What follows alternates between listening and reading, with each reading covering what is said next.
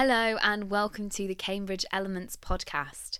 Cambridge Elements are one of the latest concepts in academic publishing from Cambridge University Press, a short form hybrid designed to offer the best features of books and journals. In this podcast, authors will discuss the subject of their element in more depth, sharing their expertise on a variety of topics, from public policy to race to climate and politics. There is something for everyone to enjoy. We are delighted to introduce Professor Cass Sunstein as our first guest in conversation with Tony Hockley from the London School of Economics to explore some of the key themes in his element. Cass has had an extensive career advising officials and students on behavioural science and public policy, including lecturing at Harvard University, advising the White House during Obama's presidency, and in 2020 he was appointed by the World Health Organization as the chair of its advisory group on behavioural insights and science for health. Here, Cass discusses his new element, behavioural science and public policy. So, Cass, Cass Sunstein, I'm delighted to, to do, do this with you, uh, to talk about the new book. Um, first, firstly, the new book is a, a, a, bit of a venture because it's an addition to the choice set for academic authors. That uh, it's not a journal article and it's not a full size book. It's in between and, and it's digital. I mean, is that is that something that you welcome and you think will be beneficial? I do. I think it's a fantastic innovation. So, uh, journal articles are often highly specialized and they're often, you know, relatively short, and books are often lengthy and uh, a real time commitment for people. And what Cambridge has innovated is something where it's fuller than a journal article, but it's subject, as I well know, to peer review, by which specialists really run you through the gamut of concerns and make a lot of uh, very helpful suggestions. So it has those advantages, um, but it's fuller than an article, uh, more comprehensive, and directed not solely at an academic audience. The hope is that with ideas that have you know general relevance to people's lives and sometimes to policy uh, you can reach through this vehicle a lot more people than a journal article would yeah and that and that struck me read reading the text is that uh, it, it has that credibility of an academic uh, article, but uh, and it's clearly addressed to quite a broad policy audience. And so in, in, in behavioral science and public policy, you, you talk about the behavioral revolution and it's, it's more than a decade on, on from nudge now.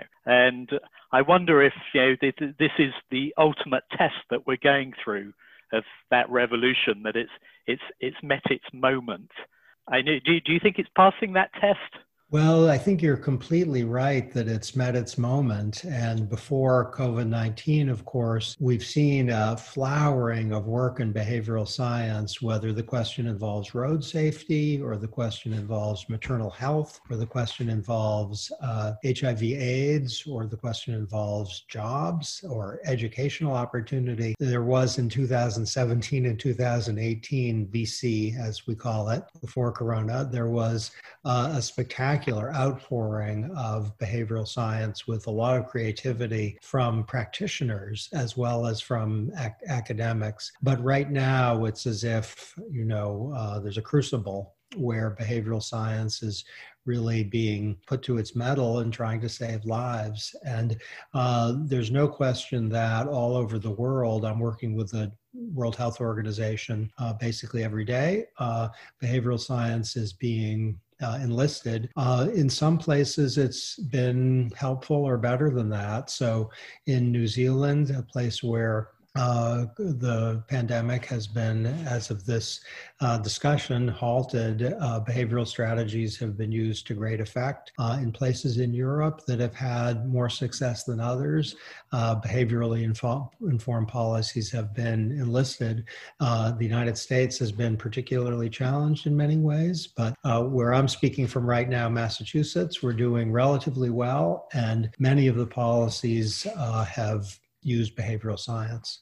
Yeah, I, I, I, wonder, it comes through in the book that uh, you know, there's, there's, clearly you're trying to address some of the concerns about mission creep of nudge, as if nudge is behavioral policy in its in entirety. And a lot of the criticism that we've seen of behavioral science in this is essentially along the lines that a nudge isn't enough.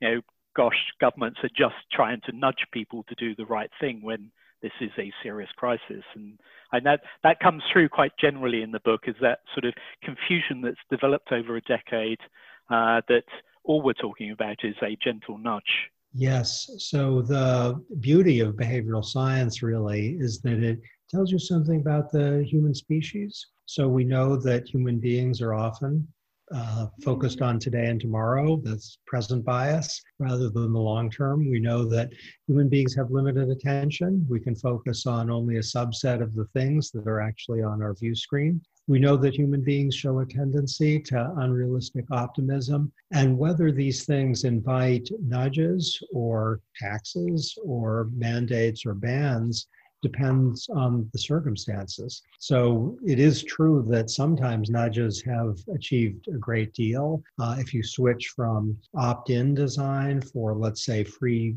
meals for kids to opt out design, you can have a very significant impact on how many kids are enjoying free school meals. That, that's not a small effect. But for some problems, let's call it um, highway safety or let's call it uh, smoking, uh, the idea that you can solve the problem with nudges is too optimistic. We need an assortment of tools. And some of the tools that aren't nudges, like cigarette taxes, let's say, or taxes on sugar sweetened beverages, those are behaviorally informed. That is, they're a response to a, a, behavioral problem, which might be addiction, which might be unrealistic optimism, which might be uh, present bias. Yeah, one of the things that really interests me is the, the idea of a toolkit and that these things are complementary. Um, I'm particularly interested in the incremental process of change.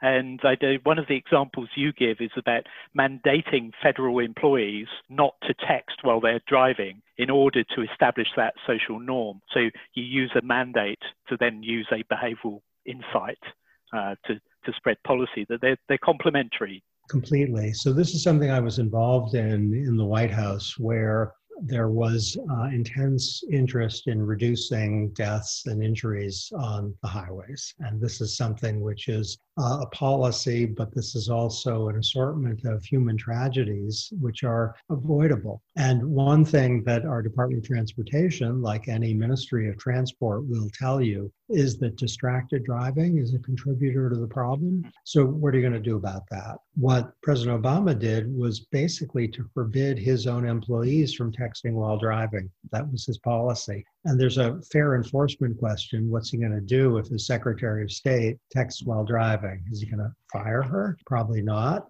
But the idea was to establish a principle and a norm uh, would be valuable not only for people who work for the government, but also all over the country and potentially even the world. And to my astonishment, that happened that after the president said his own employees couldn't text while driving, Secretary General of the United Nations, in a very public ceremony in which the US ambassador of the United Nations and the Russian ambassador of the United Nations stood side by side, they said, We are for this, and this is going to be part of a, an effort to promote road safety in our respective nations. And then there were other places that did things that were follow-on policies that reflected a belief in the in the norm, which you shouldn't text while driving. That's dangerous. And while this is a work in progress for many countries, including certainly my own.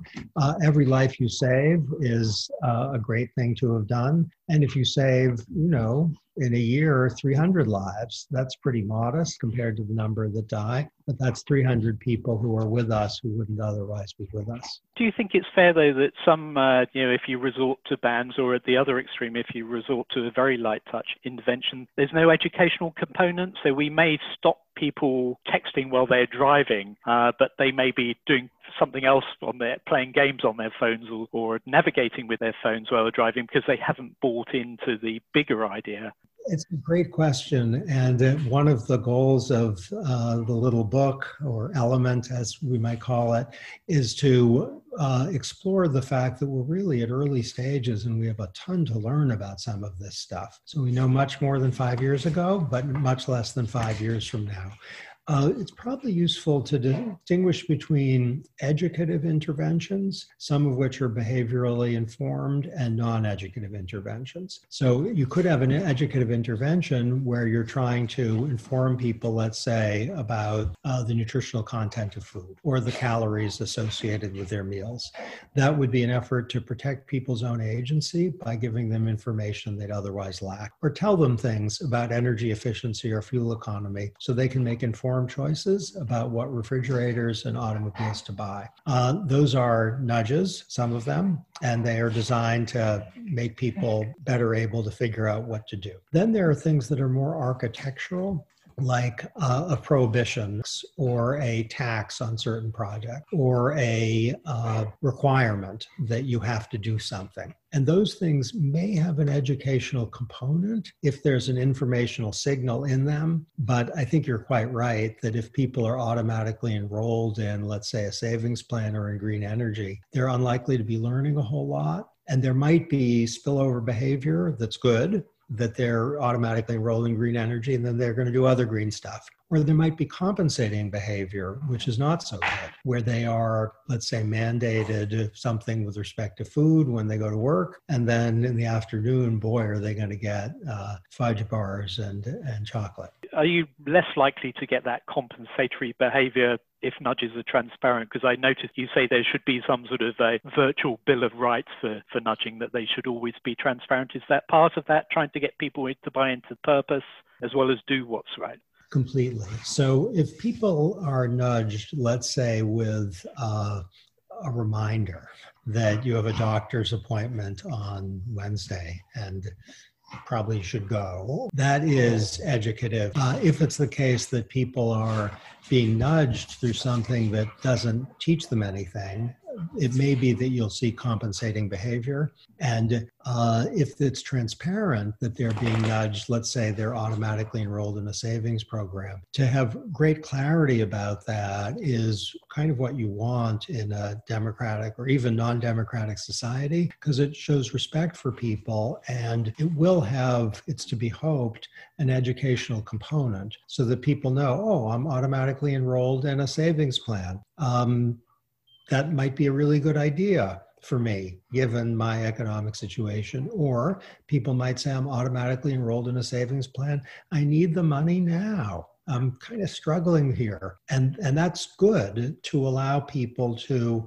opt out generally, and transparency helps them. So I love your point about the need for a Bill of Rights for nudging many people have rightly been concerned that either private or public institutions might nudge people either in a way that's in their own self interest, that is the nudger's self interest rather than the nudgee's self interest, or people might nudge in a way that's not selfish, but that's kind of clueless. And you don't really know enough about the relevant population and what they really need. And if you're transparent about what you're doing, then the people who are being nudged can say, to heck with you. You don't know what you're doing. My situation's different. And that's, uh, you know, that's part of uh, freedom. And many behaviorally informed policies uh, have respect for freedom as kind of the first component of the Bill of Rights. Yeah, and there is a lot of humility that comes through in this book, I thought, reading the text. And that seems absent from a lot of the behavioral debate that we, over the past few months, that there's so much certainty in the world about one solution or another. I really love the, uh, the concept of welfare forecasting as you know, an English person is uh, fascinated by the weather, and you know, it's one of those things that's really scientific, um, but is also subject to forces that uh, we don't expect. So that really resonated with me, welfare forecasting. Yeah, so there's a fantastic stream of behaviorally informed research, which is funny as well as profound, I think, showing that people often predict the welfare effects of something in their own lives and they don't get it right. So people predict that if they're denied tenure, boy, are they going to be miserable for a long time. It's just not so. People who are denied tenure a, after a certain time has passed, they're completely fine. Uh, people predict things about the consequence of, you know, a meal or a, a product choice, which often uh, underplays people's capacity to adjust and often underplays the fact that we pay attention to a ton of things in our lives. So So if one thing goes sour, or if one thing goes great, so long as the rest of life, in the case of something going sour, is good, we're basically going to be fine. And so long as the rest of life kind of isn't so good, even if we have a great, really fantastic car, we're not going to be all that happy. So to, to think that our attention is going to be on lots of things rather than the particular thing is often instructive about how we might exaggerate the impact of one change in how our life's going to go. Yeah. And would you apply that to the policymakers as well as to our target, uh, that we have the same welfare forecasting issues uh, that we do as individuals? I think so. So I worked for four years as a policymaker in the White House, and I guess I have a, a occasional policymaking role now, particularly working with the World Health Organization. And in in the White House, I do think sometimes we um, focused on an aspect of an intervention in a way that wasn't as comprehensive as it should have been. And I'll, I'll, just give you an example. So, we mandated calorie labels for chain restaurants, and I think that's a good policy. It's a good nudge. But we didn't focus very much on the fact that some people will see the calorie label and not change their behavior, but just be sad. so, the welfare effect of the calorie label will be for a certain population negative that they'll see, oh gosh, the meal that I really love has a ton of calories. I'm going to go for it, but I'm not going to enjoy it very much. And that's that's relevant to assessing whether it's a good policy. And it might be suggestive about how to make the policy better so that it doesn't have the negative effect. And then you kind of invite reform. I, I suppose in, a similar vein, uh, the COVID pandemic is the test of that sort of uh, silo approach to policy. I mean, policymakers, behavioral teams are so focused on the pandemic, but there, there is so much else in, in human welfare at this time. Um, and it, it's very hard to strike the balance between making people fearful of a risk uh, and maintaining that, that worldview, because in policy, that's, that's what you're, you're judged on. Yes. And for some of the behavioral teams all over the world and some of the policymakers who are informed by the behavioral teams or in some way behavioral science, uh, it's a platitude to say a balance has to be struck, but you're getting at something that isn't a platitude, which is that if the response to the pandemic is to make people really scared, that might be effective in getting them to take precautions. But if people are really scared, then their days are going to be pretty bad. And to be alive and scared is better than to be dead. But uh, to be, and I had COVID 19, it was really bad. I didn't get really deeply sick, but to be really sick and scared is better than being, you know, hospitalized, as I fortunately wasn't. But if you can do things as have been has been done in some countries, New Zealand in particular, where the precautions are uh, called for with a sense of hope and humor, then people's experience of their days won't be cowering, but instead will be positive and optimistic.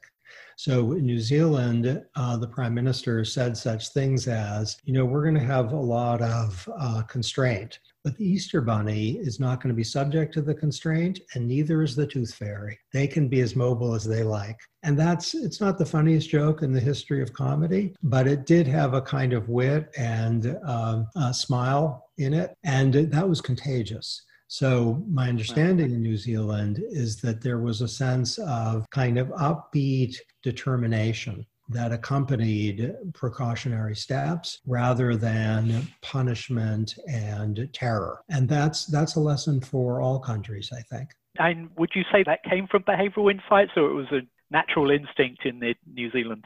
It's a great question, and I, I don't know the genesis in sufficient detail. I would say that behavioral insights are built into the DNA of the government there. And there are practitioners of behavioral insights who are superb in New Zealand. It's a very active uh, area there. And whether they particularly informed the prime minister or whether she had an intuition about uh, our species or whether she has general understanding of behavioral principles, my guess is yes, she does. In, in any case, it's fair to call it a behaviorally informed strategy to uh, accompany strictures with a sense of a shared endeavor for which things are going to work out. I suppose it comes back to the earlier point about humility is is very important in this that they did to avoid that, that fear of paternalism. Completely. And I might say that uh, in many governments that are usually using behaviorally informed policy, the strategy is not to slap on the policy. Uh, so people see, oh, now we have this policy, but instead to provide some method for consultation and learning from relevant people. And this can be a public comment process, as many countries have, where before you have, let's say, an automatic enrollment policy, or before you have um, a particular type of label accompanying a product, you give people a 90 day period to comment, and you can get experts and ordinary people saying, this is a great idea, this is a dumb idea, this is uh, not as good as an idea that you could build if you gave it another two more months and here's the direction you should go. That can be super helpful. And if things have a degree of urgency and time pressure as many of the covid-19 policies do then it wouldn't be a formal consultation of that kind. It would be informal. And to have an opportunity to talk to people in relevant communities and to meet meet them where they, where they are that in a way i think is the uh, behavioral economics mantra that isn't. It's implicit in some of the work but the idea of meeting people where they are is um, i think a work in progress for behavioral science and public policy and it's uh, kind of god's work.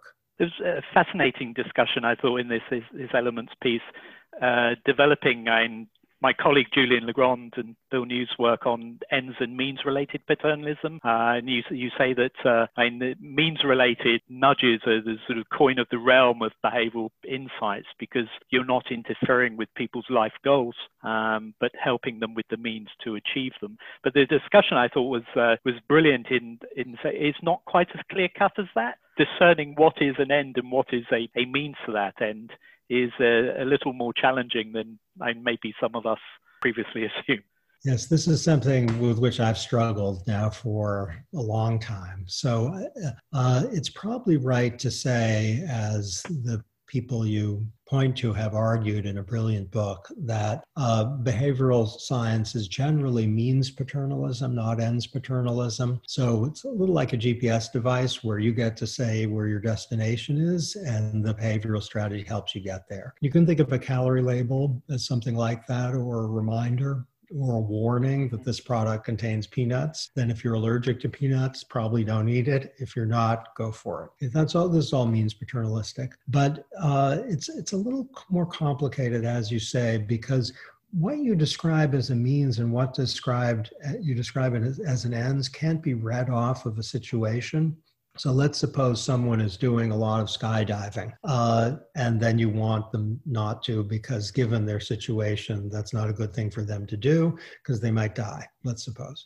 Um, the, if you uh, nudge them not to engage in skydiving, is that means paternalism because they're one of their major goals is to have a good life, which includes staying alive? And then the nudge is justified. It just means paternalistic. Or suppose their response to you is, no, my end is skydiving.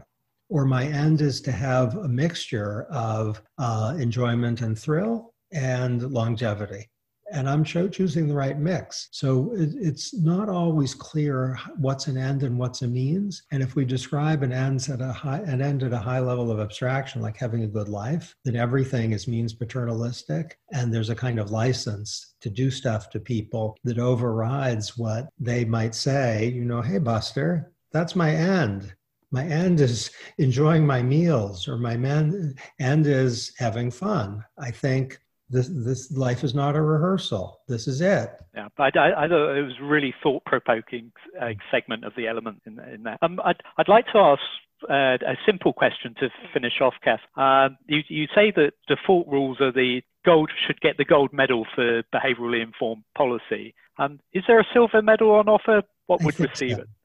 I think information gets the silver medal. And uh, the reason it doesn't get the gold is that information isn't as effective as a behavior change strategy as just switching the default. But in so many contexts, notwithstanding, uh, the cool kids are very ambivalent about information as a nudge, meaning the cool kids in the behavioral science world, the, the generation that's going to get the Nobel in 10 or 20 years, they are skeptical of uh, information as a nudge. I uh, dissent respectfully from the cool kids uh, on this one that if you are driving in an area where uh, there safety risks information can be spectacularly helpful. If you're buying a medicine, let's say, that has some side effects that could particularly hammer you, information is super helpful. In the ancient days where we used to go to airports, there are nudges all over the place that have a bunch of desirable goals associated with them. For COVID 19, information is in many places an extremely effective nudge. So the um, silver medal to Usain Bolt, who usually gets the gold,